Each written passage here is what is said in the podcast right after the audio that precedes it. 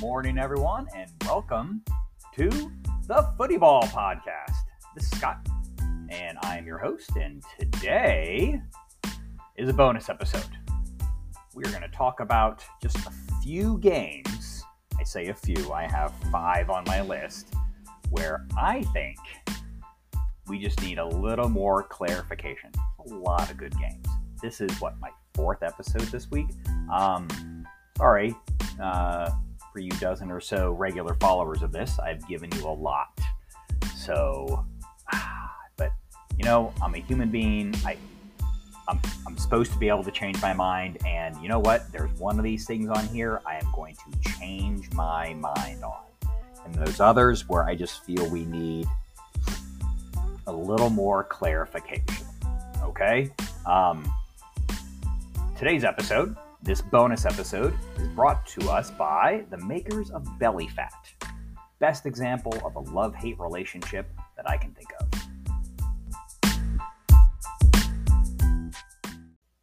All right, first up, let's look at Ohio State at Notre Dame again. I'm, I'm conflicted here. I, I'm sticking with Notre Dame, okay? Um, here is other information that I've heard that is going to, I don't know, either justify my position or give you better information for you to justify your position. Because again, it's I'm not I'm not preaching what you should do here, right? I'm just giving you what I think. Okay. On paper, Ohio State is the better team. Okay. Um, uh, apparently they've got better recruiting class and they've just overall got what it takes.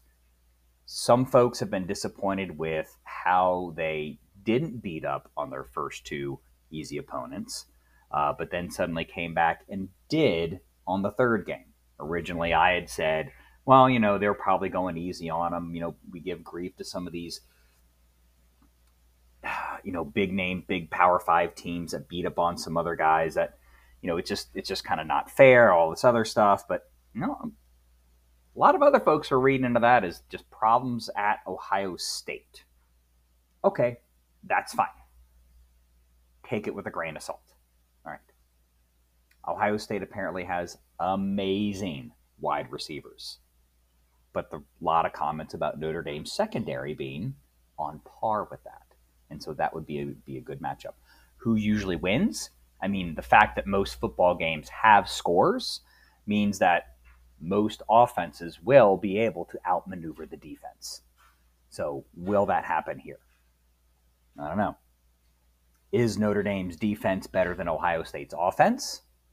Just, again, a lot of that goes back to how they handled the first two games.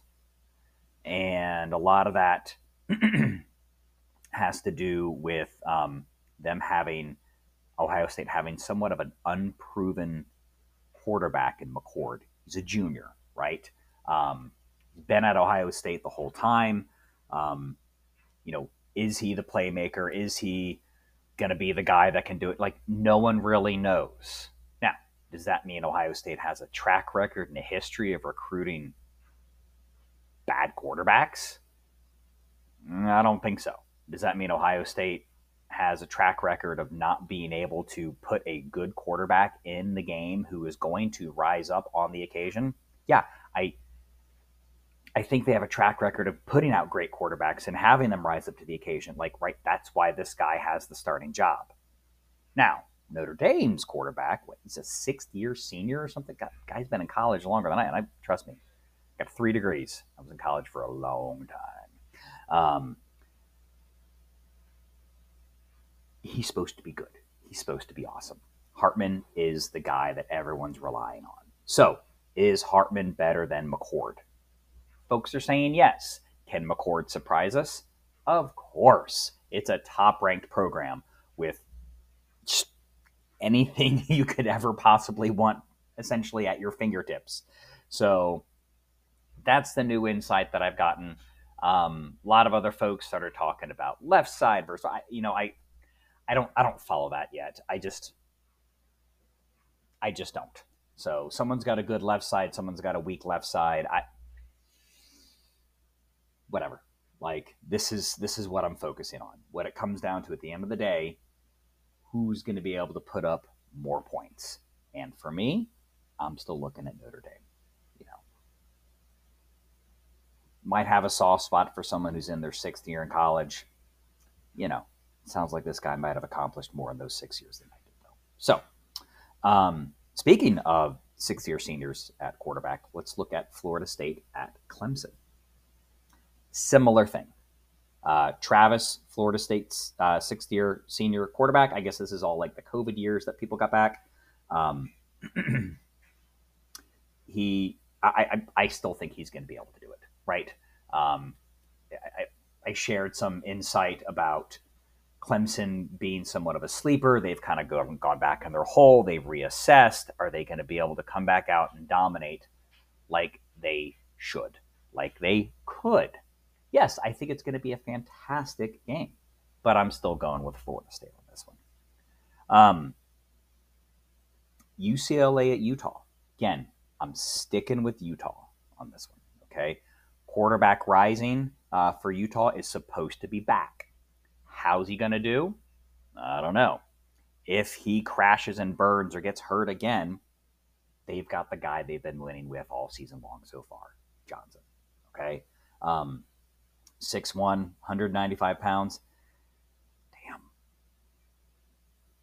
I guess he's wearing the 195 pounds better than I did when I was I was there like a like a month ago. I could easily get back up there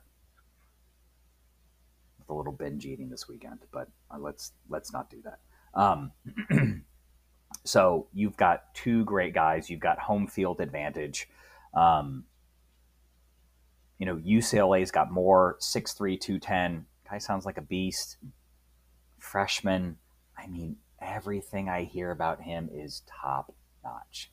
Can this is this going to be enough offense to overcome Utah's defense? Now, one thing I kept hearing about and I didn't pay much attention to was Utah's win at Baylor. I'm not a ref, okay? But that was pass interference. so, um, yeah, uh, you know, I heard, uh, I think the game time commentator I was watching some replays was like, well, the refs decided, you know, this isn't about us. This is about the players. Well, no, refs, like we, like we, like we need to have you like, like chime in on fouls when they're, when they're, when they're, I mean, that was, that was pass interference. Now, would Baylor have done anything with that? I, I don't know. Um, and, and, and, and we will never know. And so at at the end of the day, we're we're we're over here going, oh, you know, two undefeated teams, let's go. This is going to be a great game. Um, uh, I just didn't know that Rising was going to be back earlier um, with Utah. He is, uh, and what's he going to do? Don't know. Um, but if he if he ends up shitting the bed, like you've got the guy you've been winning with all season long so far, and originally when I picked Utah, I, I, I went with understanding that Johnson was going to be the quarterback. So anyway, all right, the game I am going to flip on is Oregon State at Washington State. Oh, I just keep looking at it, you know, and you know my my my longing for the underdog, my longing for you know I love beavers and cougars are I don't know, I've been married 14 years, you know. Right. We'll just leave it at that. Um, love them both. So and their football programs. I'm just I'm hearing so much about how on paper Oregon State is better than Washington State at every not necessarily position, but on offense, on defense, at quarterback, um, at wide receiver. Um, they're, they're, they're better. So, uh, you know, Washington State still has that home field advantage. Um, Washington State still has better wins, but I, you know, this is my in my pickums here. I'm going to do it while we're on, while I'm recording. It's my number two. I there, boom, flipped it. I now have Oregon State over Washington State. Done. Okay. Done. Nothing I can. Well, there's a lot I can do about it. I can always switch it back, but I'm I'm, I'm not going to do it. All right. Lastly, um, Iowa at Penn State. It is going to be a whiteout game for Penn State. Um, I don't look at statistics like this, but I'm, I'm curious as to what whiteout, how Penn State does at whiteout games. And it does really well. Um, uh, there's a lot of talk about Iowa. I think did I say Iowa State earlier? I, I meant Iowa. I meant the Hawkeyes. All right, Hawkeyes, Nittany Lions. Right. Um, Iowa does well at Penn State. Um, Iowa's got the defense. Iowa's got a good quarterback, I, Iowa still struggles to do the one thing that is required of it to win games, and that is putting points on the board. Which, again, hearing this thing about the coach, you know, he's got to score an average, you know, certain average number of points per game in order to keep his contract. You know, now folks are saying, you know, is, is, is that a joke or is that real? They're like, you know, whatever. Just Iowa, everyone they acknowledges that Iowa needs to score points. Um, their defense is fantastic against the run game. Penn State has more than just a run game, and for me, that's what it's going to be. And then I just, you know, when the teams and the fans get together um, and do things like the whiteout uh, or what like Colorado did last weekend. They had, I think, they did the exact opposite. They did the blackout, and then uh, you know Notre Dame if they do green. Um, oh gosh, Buddy was at a game the other day, and he didn't realize they were. all the fans were supposed to wear the same color jersey, and he he just didn't. So he said he was sticking out like a sore thumb in his in his section.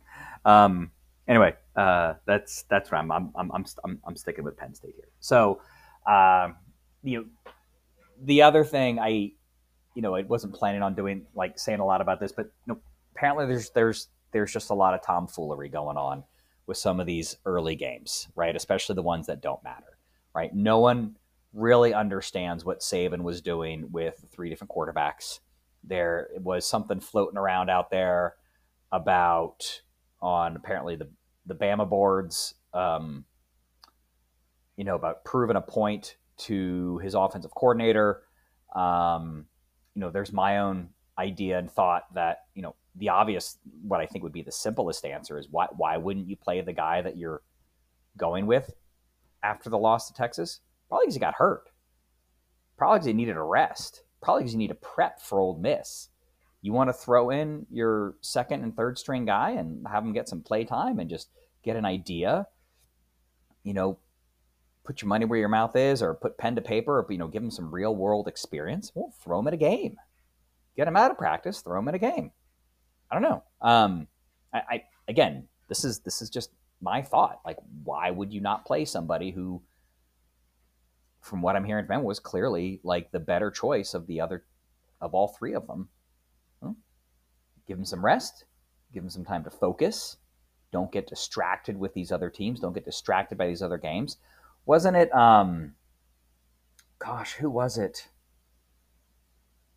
Two or three seasons ago, yeah, they lost their starting quarterback to like an FCS or a or just a really low, low ranked FBS team, and it was just kind of like devastating. Like the entire season was just not done, but just they did not accomplish what they could have had their quarterback not gotten injured. I can't I can't remember who that was. So anyway, um, but that just kind of seems to be some of the word on the street. Like, what are some of these top teams doing by not destroying, you know, some of their lesser FBS or FCS opponents? Trying a few things out, tinkering with things. You know, who knows? Who knows? So anyway, that's what I got for us today.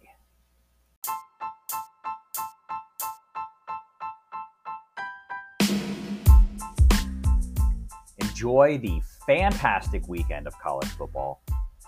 Holy shit, there's a lot of games. Um, as always, this is Scott with the Footy Ball Podcast. Like to thank uh, my sponsor, the makers of Belly Fat. Love you and hate you. Love getting you. Hate it once you're here. Have a great weekend, everyone.